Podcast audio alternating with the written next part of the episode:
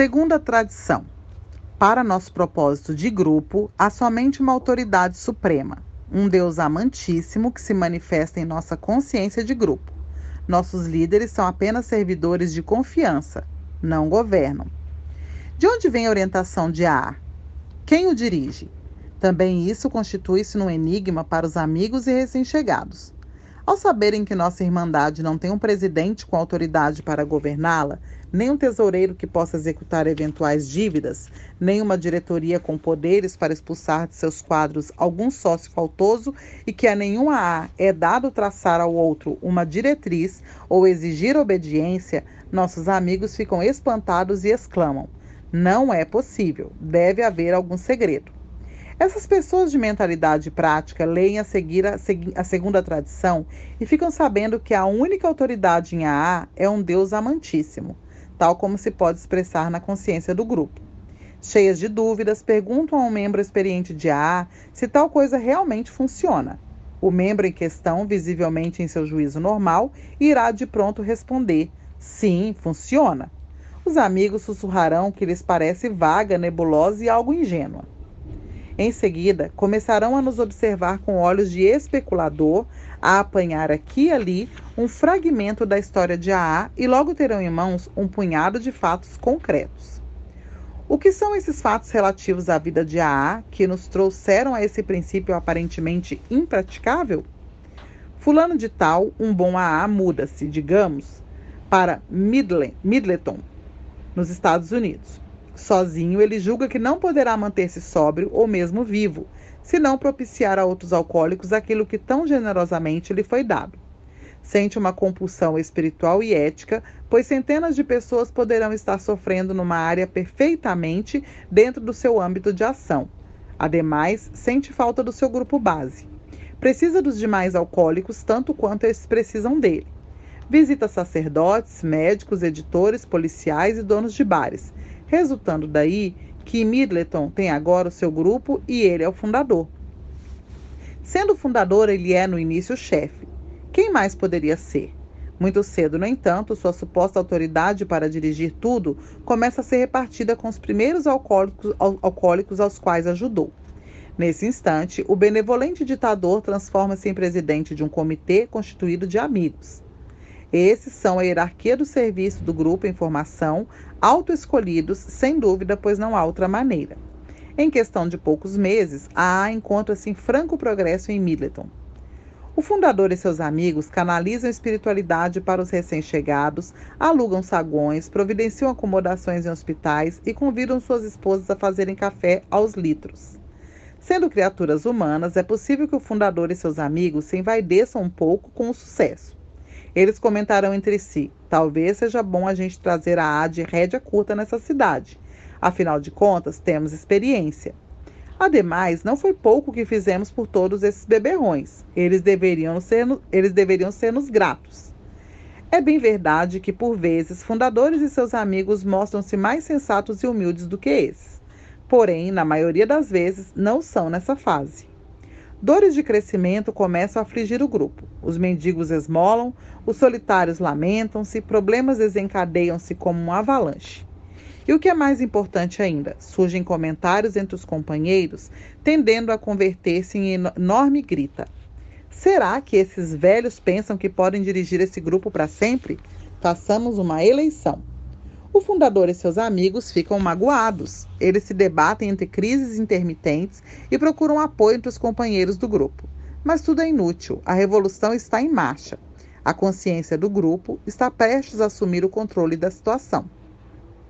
Chega por fim a eleição. Se o fundador e seus amigos tiveram boa atuação, poderão, para sua surpresa, continuar temporariamente em seus encargos. Se, pelo contrário, tiverem resistido ao desabrochar do movimento democrático, poderão ser sumariamente afastados. Em qualquer das hipóteses, o grupo terá agora um assim chamado comitê rotativo, perfeitamente delimitado em suas atribuições. Em nenhum sentido da expressão poderão os componentes desse comitê governar ou dirigir o grupo. Eles não passam de servidores. A eles cabe o privilégio, por vezes ingrato, de realizar as tarefas do grupo. Liderados pelo coordenador, cuidam das relações públicas e promovem reuniões. O tesoureiro, rigorosamente fiscalizado, recolhe o dinheiro colocado numa sacola que é passada, deposita no banco, paga o aluguel e outras contas e faz um relatório quando das reuniões de serviço. O secretário cuida para que a literatura esteja sobre a mesa, toma conta do serviço telefônico, responde à correspondência e divulga os comunicados de nossas reuniões. São esses os serviços simples que possibilitam ao grupo funcionar. O comitê não fornece orientação espiritual, não julga o procedimento de quem quer que seja e não emite ordens. Qualquer de seus componentes poderá ser imediatamente eliminado na eleição seguinte se aventurasse a qualquer dessas coisas. Assim sendo, fará a tardia descoberta de que, na verdade, é um servidor e não um senador. Tratam-se de experiências universais. Por esse modo, em toda a história de AA, a consciência do grupo decreta os termos segundo os quais seus líderes devem servir. Isso leva diretamente à pergunta: terá a AA uma verdadeira liderança? A resposta é um enfático sim, não obstante a aparente ausência desta. Voltemos ao deposto fundador e seus amigos. Que lhes acontece? Quando a dor e a ansiedade que os acometeram desaparecem, uma mudança sutil começa a operar-se. Em última instância, dividem-se em duas classes que, na linguagem de AA, são conhecidas por velhos mentores e velhos resmungões. O velho mentor é aquele que vê a sabedoria das decisões do grupo, que não se ressente da diminuição da sua importância, aquele cujo julgamento, revigorado por grande dose de experiência, é justo e que consente de bom grado em ficar à margem e observar a evolução dos acontecimentos. O velho resmungão é alguém portador da convicção de que o grupo não pode subsistir sem ele, alguém sempre metido em conspirações destinadas a levá-lo de volta a uma posição de destaque, alguém que continua a ser consumido pela autopiedade. Alguns dentre esses esvaem-se de tal forma que, esvaziados de todos os princípios e de todo o espírito de AA, se embebedam. Por vezes, a paisagem de AA parece completamente marcada por figuras sofredoras. Quase todos os antigos membros da nossa Irmandade experimentaram em maior ou menor grau esse processo. Felizmente, a maior parte deles consegue sobreviver e transformam-se em velhos mentores. Esses são a liderança real e permanente de AA. Sua opinião tranquila, seus conhecimentos seguros e seus exemplos de humildade resolvem qualquer crise. Sempre que o grupo se acha indeciso e confuso, recorre inevitavelmente aos seus conselhos. Eles transformam-se na voz da consciência do grupo. Na verdade, constituem-se na verdadeira voz de alcoólicos anônimos. Eles não dirigem com imposições, lideram pelo exemplo. Essa é a experiência que nos levou à conclusão de que nossa consciência de grupo, bem aconselhada pelos velhos mentores, mostrar-se-á a longo prazo mais sábia do que qualquer líder individual. Quando a A tinha apenas três anos de existência, aconteceu algo que veio demonstrar o princípio. Um dos primeiros membros de AA, em completo desacordo com seus desejos, viu-se obrigado a submeter-se à opinião do grupo. Eis a história em suas próprias palavras. Eu fazia certo dia um serviço do 12º passo no hospital de Nova York. O proprietário Charlie convocou-me ao seu escritório. Bill, disse-me ele, acho uma pena você estar em tamanhas dificuldades financeiras. Por toda parte, os beberrões estão se recuperando e ganhando bastante dinheiro mas você tem dedicado tempo integral a esse trabalho e está sem um centavo. Não é justo. Charlie remexeu na sua escrivaninha e sacou um velho relatório financeiro. Entregando-me o papel, prosseguiu. Isso mostra os lucros do hospital na década de 20. Milhares de dólares por mês.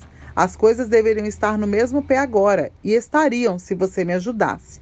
Por que não transfere o seu trabalho para cá?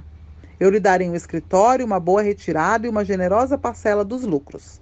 Há três anos, quando meu médico-chefe, Silkworth, me falou da ideia de ajudar os bêbados por meio da espiritualidade, pensei que ele estivesse maluco, mas mudei de opinião. Algum dia esse seu bando de ex-beberrões ainda encherá a Madison Square Garden e não vejo por que você deva morrer de fome enquanto isso não acontece. Minha proposta é perfeitamente válida do ponto de vista da ética.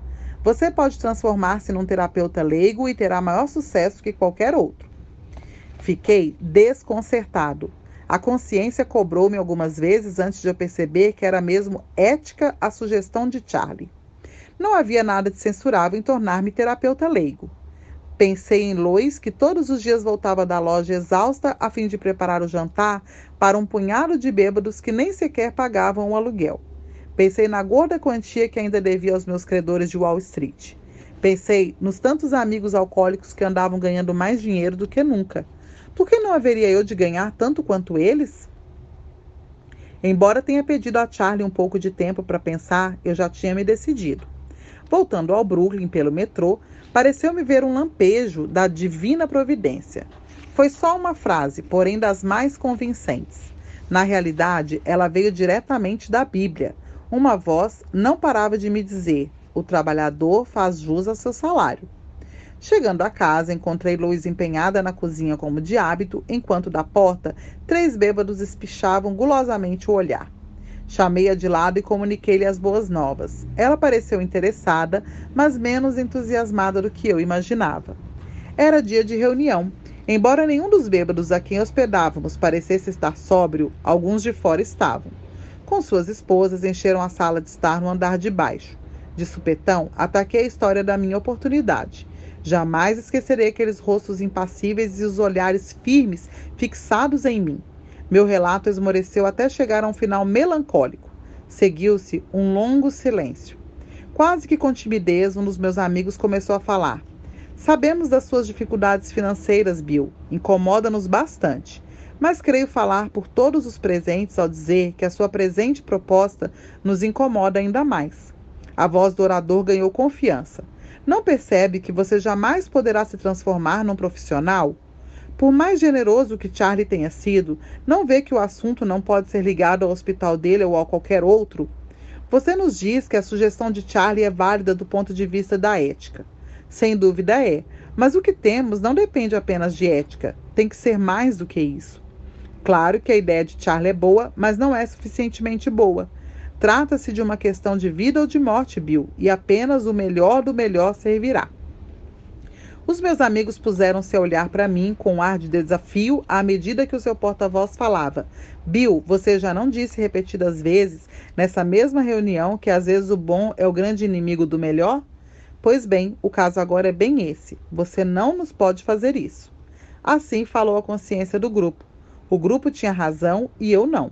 A voz no metrô não era a voz de Deus. Aqui estava a verdadeira voz saindo de dentro dos meus amigos. Eu ouvi e, graças a Deus, obedeci.